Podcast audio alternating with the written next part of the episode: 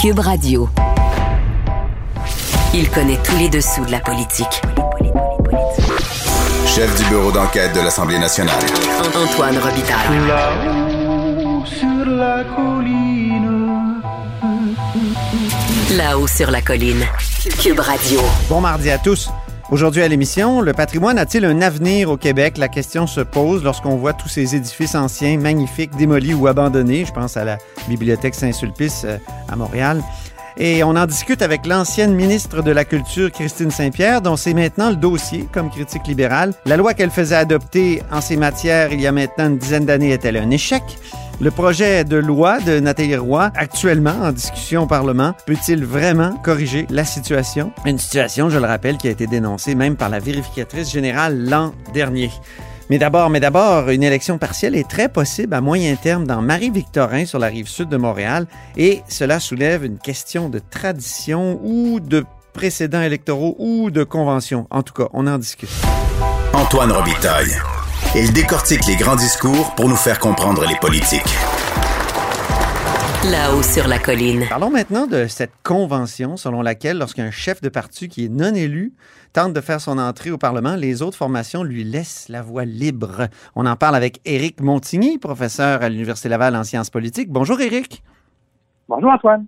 Pourquoi on parle de cette convention-là euh, aujourd'hui, Éric? Ben, il y a deux choses. D'abord, il y a, il y a des, des, rumeurs, puis il y a des sondages même qui sondent l'avenir de Catherine Fournier, la députée de Marie, indépendante de Marie-Victorin, quant à un avenir possible de la mairie de Longueuil. Donc, ça, des spéculations sur euh, la capacité du chef du Parti québécois, du nouveau chef du Parti québécois, de faire son entrée à l'Assemblée nationale vont bon train, dans la mesure où, lorsqu'il y a une occasion qui se présente, la première occasion qui se présente, ou un comté qui pourrait se libérer, ben, euh, il y a une habitude qu'un qu chef qui n'est pas élu mm -hmm. puisse euh, songer à, y à s'y présenter. Puis Paul Saint-Pierre Plamondon, il a dit qu'il n'était pas pressé, euh, remarque. Il, il, a dit qu'il pourrait attendre les élections générales. Puis euh, les, il faut le dire aussi, les élections partielles sont de plus en plus rares dans, dans notre système oui. à cause d'un ancien député de Marie-Victorin, Bernard Drinville. Absolument. C'est ça. Puis là, il y en a une qui Absolument, pourrait se profiler à, l'horizon. Ouais. C'est qu'un député démissionne, maintenant, il n'y a plus de, il y a plus de, de, de prime de séparation, donc il y a moins de démissions aussi qu'on observe en termes de, euh, d'élection partielle. Ceci dit, euh, moi, je dirais que la, la Marie-Victorin, c'est aussi un, un, château fort du Parti québécois, historiquement. Oui. Euh, donc, ça fait plus d'une trentaine d'années qui, avant la, la, que Mme, Mme Fournier quitte le caucus du, du Parti québécois, que la, la circonscription était représentée par le Parti québécois. Mm -hmm. Donc, ils peuvent espérer. La, sa majorité était très faible, par contre, hein, 705 voix. Oui, effectivement. Les, anciens châteaux forts du Parti québécois, ben, il y en a plusieurs qui sont tombés lors de la dernière élection. Est-ce que c'est une convention qui est euh, toujours appliquée? Ben, moi, je dirais plus qu'il y a des précédents, mais c'est pas vraiment une convention.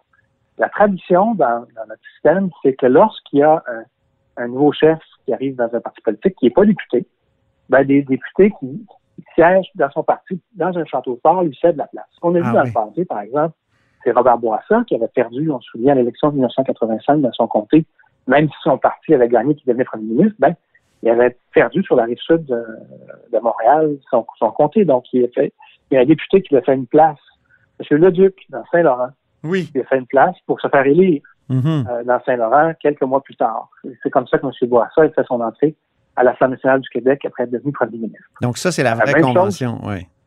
Oui, même chose pour Brian Mulroney au fédéral. Il est devenu chef du Parti conservateur, puis avant d'être député dans la région de Bécomo, le petit gars de Bécomo, ben, il s'est fait élire en Nouvelle-Écosse en central novembre. Le petit gars de Shawinigan, il s'est fait élire à, à Beau Séjour au Nouveau-Brunswick avant de se faire élire en, ah oui. Jean Chrétien, mais oui. Exactement. Et si on vient au Québec, ben, par exemple, Francis Dufour avait, avait démissionné de Jonquière pour céder sa place à Lucien Bouchard en 96 pour se faire élire. C'est vrai. C'est là la première fois où on a vu euh, des partis de, adverses laisser un peu le champ libre à, à un candidat. Donc, ça, c'est un précédent. Mm -hmm. euh, L'autre précédent, c'est... Je ne sais pas si tu te souviens, ouais. c'est Michel Chartrand qui s'est présenté pour le Parti socialiste du Québec. Ah oui, il avait fait Donc, un... Ben, est-ce que c'était pas l'Union des forces progressistes? Tout à fait. C'était l'embryon, si on veut, du Québec solidaire. C'est ça, c'est ça. Puis il avait fait un bon score, là. Oui, quand même. Quand même. Donc, il n'y avait pas le. Bouchard n'avait pas eu tout à fait le champ libre. Non. Donc, la, la vraie tradition, puis on pourrait même parler de parler de Marois en 2007 dans Charlevoix, Voilà. Rosa Bertrand lui avait laissé son siège. Madame, Madame, Madame Marois s'est présentée et elle a eu de l'opposition. Elle a eu de l'opposition de la vécu à l'époque. Donc, Oui. Étais-tu dans, Par- dans les officines? euh, euh, oui, oui, absolument, j'ai vécu, moi. T'étais conseiller à ce moment-là. Donc, pourquoi la DQ avait, avait décidé de ne pas respecter cette, euh, cette espèce de, de, de convention-là? De que c'est pas jugé semi-convention? comme étant une convention. C'est pas jugé, moi, c'est pas jugé comme une convention. Ouais, C'est toujours ça. pas. Euh, fait que c'est, je pense que c'est chaque, euh, chaque élection, les, les- les partis décident si, euh, si c'est opportun ou pas de présenter quelqu'un. Euh, mais on- moi, je pense pas qu'on peut parler d'une convention. Non, c'est ça. des précédents. Euh, dans le cas euh, d'André Boisclair, par exemple, à Pointe-aux-Trembles, lorsqu'il est devenu chef, euh, ben, Mme Nicole Léger avait laissé sa place, mais pas pour lui, parce qu'elle voulait juste pas euh, travailler sous euh, André Boisclair. Donc, elle se sentait pas confortable, elle avait appuyé Mme Marois, Oui. et elle avait démissionné pour pas, euh, par fidélité, je pense, pour Mme Marois. Et, euh, et André Boisclair s'est présenté ensuite dans Pointe-aux-Trembles. Est-ce que les Donc, libéraux, à euh, l'époque, au- avaient, lui avaient opposé un candidat? Ah non, pas à l'époque. OK. Donc, ça, c'est un autre précédent. Donc, il y a Un plusieurs précédent, précédents que le, le PQ pourrait invoquer, alors. Mais c'est des précédents, mais c'est pas une convention. Hmm.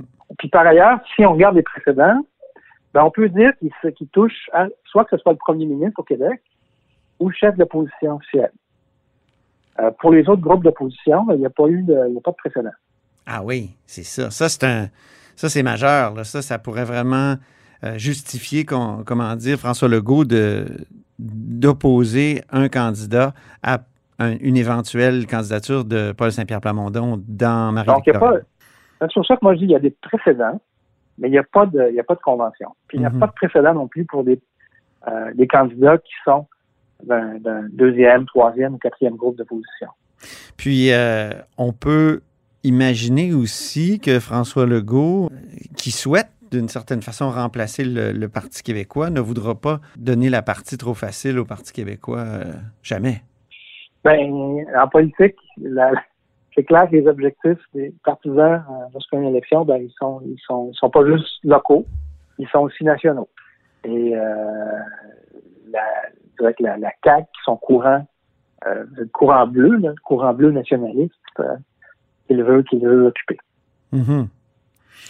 Et avec la popularité qu'il a, François Legault, aujourd'hui en tout cas, on peut euh, difficilement imaginer que tout comté francophone pourrait passer au Parti québécois. Ben, c'est sûr que c'est un, c'est un défi pour le, pour le nouveau chef, ça c'est clair. Puis c'est, un, c'est, à- double tranchant. Oui. Par exemple, il fait le choix de se présenter dans Marie-Victorin, château fort du Parti québécois, historique, euh, péquiste depuis plusieurs décennies, et qui perd ce château fort-là quelques mois avant une élection générale. Ben, c'est sûr que pour le momentum, c'est, c'est pas, c'est pas évident. C'est fatal, hein?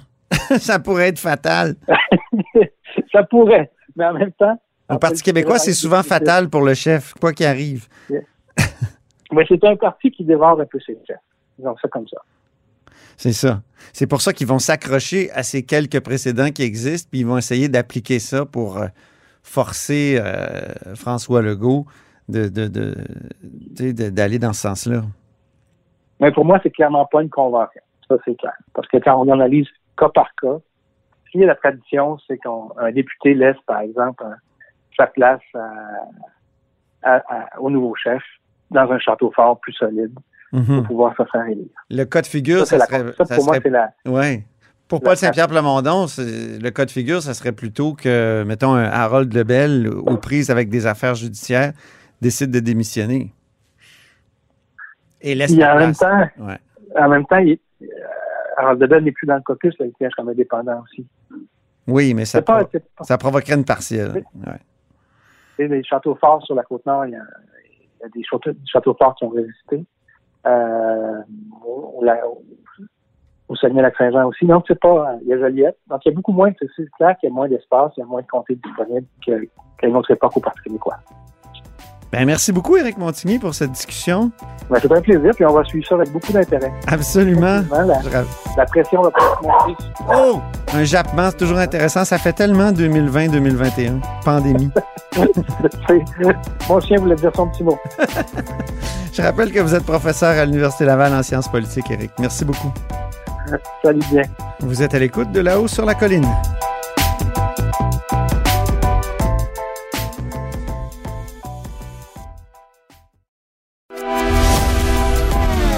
Grand philosophe, poète dans l'âme, la politique pour lui est comme un grand roman d'amour. Vous écoutez Antoine Robitaille, là-haut sur la colline. Le patrimoine a-t-il un avenir au Québec? On se le demande tant les démolitions de bâtiments historiques euh, particuliers se multiplient. Euh, J'en parle avec Christine Saint-Pierre, députée de l'Acadie et ancienne ministre de la Culture. Bonjour. Bonjour, et aujourd'hui porte-parole en matière de culture. Bien Ben oui. contente de retrouver euh, ce dossier. Ben oui, pour le Parti libéral. Le gouvernement a déposé le projet de loi modifiant la loi sur le patrimoine culturel, le projet de loi 69. Euh, Est-ce que ça, ça règle le problème? Bien, euh, je le souhaite parce que j'ai donné l'assurance à la ministre que je travaillerai en, en toute collaboration avec elle pour faire le meilleur projet de loi possible. Cependant, il y a des interrogations là, qui, qui surgissent au fur et à mesure que l'on analyse euh, le projet de loi. Nous sommes maintenant à l'étape de l'étude euh, article par article et euh, la ministre, lorsque on a suspendu les travaux il y a deux semaines, venait de déposer une liasse de 23 amendements. Et euh, ces amendements-là ne sont pas publics encore. Elle, elle les a déposés pour que nous puissions en prendre connaissance. Cependant, ce qui est étonnant, c'est que c'est cette, cette loi-là euh, qu'elle a déposée initialement ne contenait pas ces éléments-là. Donc, Mm. les gens qui sont venus en commission parlementaire pour discuter du projet de loi et faire leurs commentaires l'ont fait sans savoir qu'il y avait euh, toute une série d'amendements qui s'en venaient pour venir changer le projet de loi. Ce que j'ai lu, c'était assez négatif là, sur le projet de loi. Jusqu'à maintenant, je, je pense à Félix Lambert et Serge Joyal qui ont dit encore une fois, on essaie, de, on essaie de, de- au fond de, d'envoyer le problème du patrimoine dans les municipalités, municipalités qui n'ont pas d'argent. hein. Euh, et, et chez Pierre Lahoud euh, aussi, qui est un ancien du ministère, un ancien de la, de la division du patrimoine euh, dit la même chose. Donc, euh, ça, est-ce que c'est pas un problème d'encore une fois donner plus de pouvoir aux municipalités?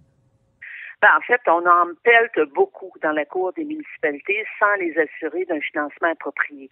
Et je pense que c'est l'inquiétude, elle est là de la part des municipalités. Les municipalités vont devoir euh, euh, adopter, chaque municipalité au Québec, là, puis on en a plus de 1100, vont devoir, euh, vont, va devoir adopter un règlement euh, sur euh, les démolitions. Euh, il va y a- devoir y avoir aussi un inventaire du patrimoine bâti. Elles vont devoir également adopter des règlements pour de ce patrimoine. Mais une fois qu'on a dit ça, ce sont de très bonnes intentions, puis on peut sur papier dire euh, bravo, euh, c'est formidable. Mais comment on, s'y prend pour en accompagner les municipalités? La ministre dit ah on a mis 50 millions de dollars, il y a une formule d'appariement l'année dernière, ça a été formidable, on a adopté, on a on a on a accepté 96 projets. Mais 96 projets pour 1100 municipalités, c'est une formule d'appariement en plus. Donc, il y a des municipalités, de toutes petites municipalités, qui n'ont même pas le moyen, les moyens d'aller vers la formule d'appariement. Ben. Pour vous donner un exemple, à Sherbrooke, ils ont eu de cette somme-là 1 million 400 000 pour la restauration du patrimoine euh, dans leur euh, centre-ville. Bravo, la municipalité met un- 1,4 million également, mais euh, elle vient chercher dans le 50 millions 1,4. Donc, euh, ça veut dire que ça va prendre beaucoup, beaucoup plus d'argent et c'est là-dessus que euh, nous, que nous, nous c'est là-dessus qu'on demande à la, à la ministre d'être le plus transparente possible. Je comprends qu'elle ne peut, pas dévoiler ce que son collègue, le ministre Girard, euh, va annoncer au budget, mais les sommes euh, vont devoir être énormes, gigantesques. Elle a dit dans une entrevue euh, dans un autre média euh, qu'elle donnait, euh, les municipalités avaient des pouvoirs, mais elle leur donne des devoirs. Euh, c'est un peu condescendant entre vous et moi de dire ça, d'envoyer ce message-là aux municipalités, mais euh, ces devoirs-là. Oui, mais les, les- villes sont de des 30%. émanations. Les villes sont des émanations du, du gouvernement du Québec, c'est normal. Constitutionnellement, c'est c'est pas faux. Oui, c'est pas faux, mais en même temps, euh, lorsque j'ai, euh, je suis entrée en contact avec euh, autant la FQN que l'UMQ relativement à ces amendements-là qui ont été déposés, ils n'avaient même pas été consultés par le ministère de la Hmm. Culture. Il y avait eu et la prochaine rencontre va avoir lieu, la, la rencontre va avoir lieu lundi prochain, alors que ça fait trois semaines qu'ils sont déposés, qui sont qui sont dans le, le, le c'est-à-dire qu'on nous les a donnés pour notre notre consultation à nous. Et euh, évidemment, il y avait quand même des avocats euh, qui entourent la ministre, qui avaient travaillé Ouais. sur euh, ces amendements-là. Si on veut pas faire, euh, si on veut que les municipalités soient des partenaires dans la protection du patrimoine, il faut les accompagner. Et c'est cette assurance-là que l'on n'a pas présentement. Et les municipalités sont inquiètes de se voir euh, imposer des devoirs, comme euh, comme la ministre le dit si bien, Hmm. sans euh, sans accompagnement. Et cet Ben- accompagnement-là devrait être euh, vraiment vraiment euh, massif. Quand on voit ce qui se passe dans certaines villes, on a envie de leur imposer plus que des devoirs. Là. On est, c'est, c'est, vraiment tellement fâchant de voir toutes les belles maisons euh, anciennes euh, qu'on démolit. Est-ce qu'il n'y a, pas- il y a pas lieu de leur imposer des choses? Ou est-ce, que, Oui, est-ce qu'il n'y aurait même pas lieu de leur retirer certains pouvoirs en patrimoine pour que ce soit l'État national du Québec qui s'en occupe? C'est-à-dire il faut euh, trouver la, la manière de, de, de financer ces, ces, cet entretien-là, ces mises aux normes-là, parce que euh, prenez un, un, un, propriétaire, un couple de propriétaires qui s'est acheté une maison euh, ancestrale, et euh, si on, on dit à ce propriétaire-là qui sont rendus à leur retraite, qui n'ont pas beaucoup d'argent, ben maintenant vous allez devoir faire euh, la, la toiture euh, comme elle était à l'époque, vous allez devoir faire vos fenêtres comme elles, comme elles étaient à l'époque, et que le couple n'a pas d'argent, on fait quoi? Il faut accompagner les propriétaires. Il va falloir qu'on trouve le moyen. On avait mis, nous, en place le Fonds du patrimoine culturel, qui, vous vous souviendrez, parce que vous avez une très bonne mémoire, se finance à même la taxe sur le tabac qui payait la dette olympique. Une fois la dette olympique payée, on ah, je me souvenais pas de ça. Ah oui, OK. Oui, on a maintenu la taxe et on l'a divisée en deux. Une partie est allée pour des infrastructures sportives, l'autre partie pour la protection du patrimoine culturel. Donc, c'est le Fonds du patrimoine culturel et c'était une façon aussi d'amener un incitatif euh, pour aider les municipalités ou aider les propriétaires dont les bâtiments avaient été cités à faire les rénovations Mhm. mm -hmm. selon les normes. Il y en a des municipalités et des propriétaires qui se sont servis du fonds, mais peut-être qu'il n'est pas, euh, n'est pas suffisant. Je ne connais pas aujourd'hui les montants qui ont été versés dans le fonds euh, l'année dernière. J'ai cherché et j'ai pas trouvé. Et on ne sait pas non plus est-ce que c'est trop compliqué de faire affaire avec avec euh, avec les, le, le, ah, les fonctionnaires qui gèrent le fonds. Est-ce que les et, et manifestement c'est peut-être une sorte de fond vert. c'est un, un fonds qui était euh, qui est là. Ouais. et qui euh, sert à la restauration. Et il a été utilisé, moi je me souviens d'annonces qu'on avait faites, euh, de très belles annonces qu'on avait faites euh, qui étaient relatives à ce fonds-là pour la restauration du patrimoine. Je me souviens euh, d'une belle con conférence de presse qu'on avait fait à Trois-Rivières, je m'en souviens d'une autre euh, à La Prairie. Je me souviens de, de beaux projets qu'on avait, que le Fonds du patrimoine Donc, culturel avait, avait financé. Ouais. Mais il, est, il y a peut-être le temps, temps de se dire, bon, ben, il va falloir euh, mettre plus d'argent dans ce fonds et faire en sorte qu'il soit plus facilement accessible. Tous, ces problèmes-là autour du patrimoine, là, est-ce que c'est pas la preuve d'une sorte d'échec de votre projet de loi euh, ou de votre loi adoptée il y a quoi, 11 ans? En tout cas, vous déposiez votre projet de loi le 18 février 2010 pour rénover la loi sur les biens culturels. Il a été adopté à l'unanimité en 2011 et il Ouais. est entré en vigueur en 2012. Il est le fruit d'un long, long processus. Mais oui. Euh, un processus de, de, de tout d'abord un livre vert qui avait été initié par ma prédécesseur Lynn Beauchamp. Ensuite, moi, j'ai fait une grande tournée du Québec. J'ai fait toutes les régions du Québec, 12 régions. On a reçu 200 mémoires. Lorsque le projet de loi a été déposé à l'Assemblée nationale, les consultations qu'on a tenues ont accueilli 50 organismes et personnes et, et, et personnes intéressées sont venues témoigner en commission parlementaire pour commenter le projet de loi et le projet de loi a été adopté à l'unanimité. Était-il parfait? Probablement pas. Mais En tout cas, il n'a pas réglé le problème, Christine Saint-Pierre. Hein? Je, veux dire, on Ben, est plein de problèmes de patrimoine actuellement. Là. On a l'impression On que. parle du patrimoine bâti. Il a réglé certains problèmes, mais il n'a peut-être pas réglé Est-ce tous les problèmes. Et c'est pour ça que je vous Ouais. dis que moi, je suis tout à fait prête à accompagner la ministre parce qu'il n'y a rien de parfait. Je suis pas parfaite. La ministre n'est pas parfaite. vous n'êtes pas parfait. Et euh, je suis très prête à accompagner la ministre euh, pour avoir un meilleur projet de loi. Mais quels Et sont vos ça regrets, euh, Christine Saint-Pierre? Avez-vous des regrets dans, le, dans tout ce débat-là là, qui a eu lieu il y a, il y a 10 ans, vous devez vous dire, ah, à ce moment-là, on aurait dû insister sur telle chose ou insister sur telle autre? Mais on a cru qu'on on établissait un, partenariat avec les municipalités. J'avais fait de nombreuses consultations. J'avais eu de nombreuses rencontres, entre autres avec M. Bernard Généreux. Et euh, on a on a travaillé de concert avec avec les municipalités. Est-ce que euh, les municipalités, quand elles vous ont eu, euh, quand vous ont voulu citer des bâtiments privés, se sont fait dire par les propriétaires non, vous allez me passer sous le corps avant avant de faire ça, parce que là vous donnez des responsabilités aux propriétaires. Donc ça veut dire que la municipalité doit donner euh, une aide aux propriétaires. Et mm. c'est là qu'on a qu'on qu'on a qu'on a besoin d'une prise de conscience, bien sûr, mais on ne peut pas tout pelleter dans la cour des municipalités et dans la cour des propriétaires. Certainement pas. nous avions fait, nous avions fait à l'époque, nous avions dit, nous, nous allons prendre en charge le patrimoine qui est classé, de, qui ont une valeur nationale, et les municipalités pourront citer des bâtiments qui ont une valeur locale. Et c'était l'entente que nous avions avec les municipalités en créant également le fonds du patrimoine est-ce que, culturel. Est-ce qu'on ne s'est pas dispersé un peu, Christine Saint-Pierre, est-ce qu'on ne s'est pas dispersé un peu dans le patrimoine immatériel? C'est parce que ben, il y a eu plein de classements de trucs comme, je sais pas, la chasse-galerie, tout ça. Est-ce que est-ce qu'on n'aurait pas dû ben, se concentrer sur euh, les bâtisses, dans le fond, euh, le patrimoine euh, matériel? Ben, le patrimoine immatériel, écoutez, on a été salué par l'UNESCO pour avoir introduit cette notion-là dans notre dans notre loi. Et on était une loi les plus avancées au monde à l'époque. Et on n'a jamais regretté de le faire parce qu'il y a des choses et ça ne nécessite pas d'argent là de dire que la, la, la euh, de classer euh, le, le, le, principe de la ceinture fléchée ou de la course en canot. On vient pas euh, viser les fonds de l'État avec ça là. Et le patrimoine bâti avait a quand même des possibilités d'être d'aller. On a la possibilité d'aller chercher. Je vous le répète dans le fond du patrimoine culturel. Ce qu'il va falloir qu'on ait comme assurance, c'est qu'on aille, qu'on ait plus d'argent, qu'on aille plus loin et euh, pour accompagner les municipalités, les MRC et aussi accompagner les propriétaires. Et ça, c'est bien sûr, ça va vouloir dire d'aller chercher de l'argent quelque part. On va le chercher où cet argent-là? Est-ce qu'on va le chercher dans les taxes municipales? Est-ce qu'on va le chercher dans une taxe, une taxe dédiée qui vient que, que le ministre pourrait Ah, moi, j'ai une idée. Dans le troisième lien, dans le projet de troisième lien. C'est une c'est une, euh, une responsabilité collective que nous avons.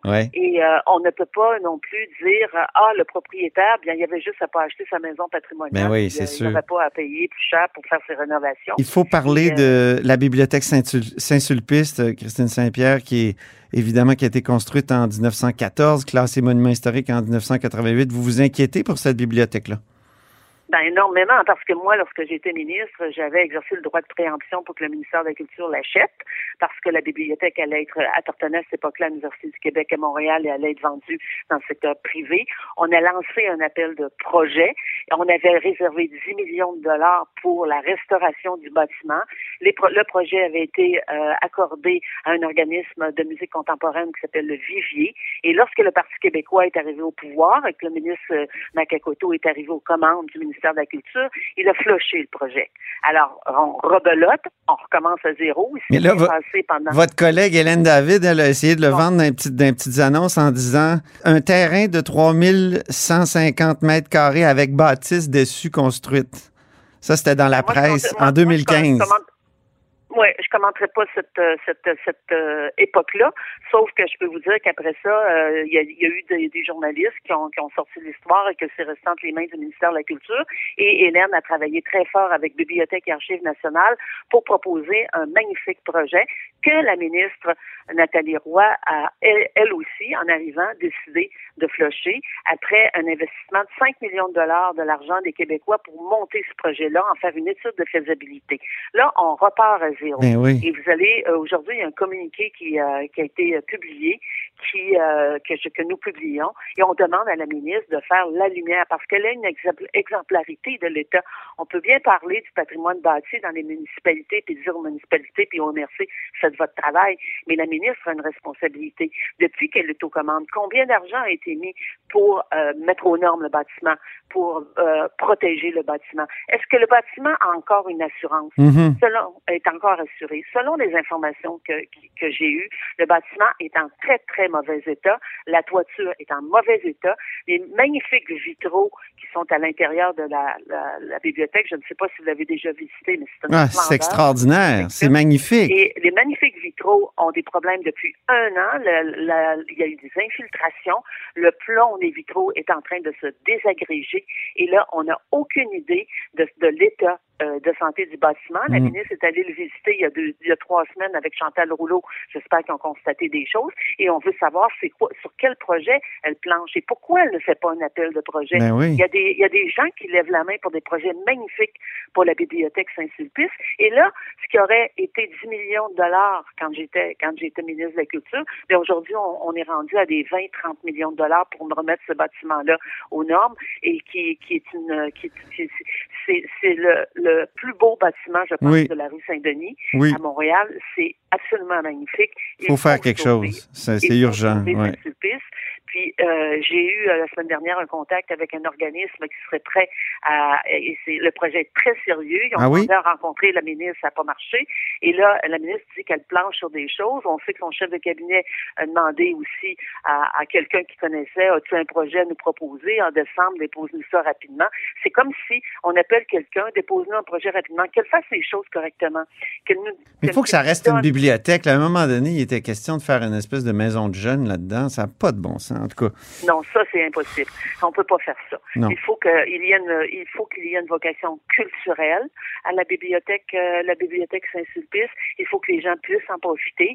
Cette bibliothèque-là a aussi dans son sol une salle qui était à l'époque qui a été un cinéma euh, et qui peut euh, aussi servir de salle, de petite salle de spectacle, de concert, hmm. de projection qui pourrait être restaurée. On pourrait en faire un, un endroit extraordinaire pour les Québécois Mm. et les touristes qui, viennent à Montréal, euh, ouvrir les portes toutes grandes pour qu'ils puissent euh, euh, voir la beauté. Mais ça prend des livres là-dedans, non, Christine Saint-Pierre? Ça prend absolument des livres. Oui, ça prend des livres et ça prend de la documentation. Ça peut, être, ça. ça peut être de la documentation numérique. Il y a plein de choses qu'on peut faire. On n'a pas une collection de livres anciens qu'on pourrait mettre là?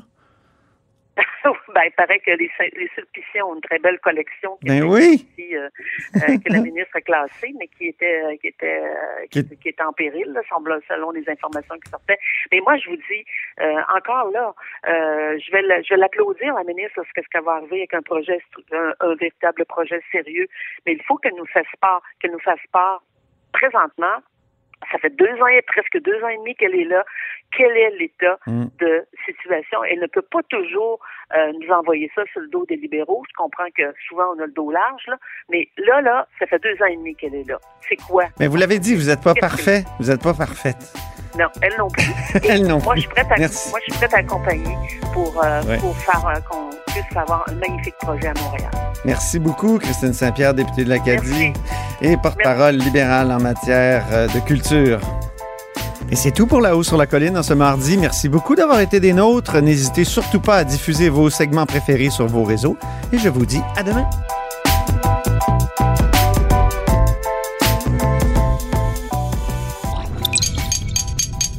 Cube Radio.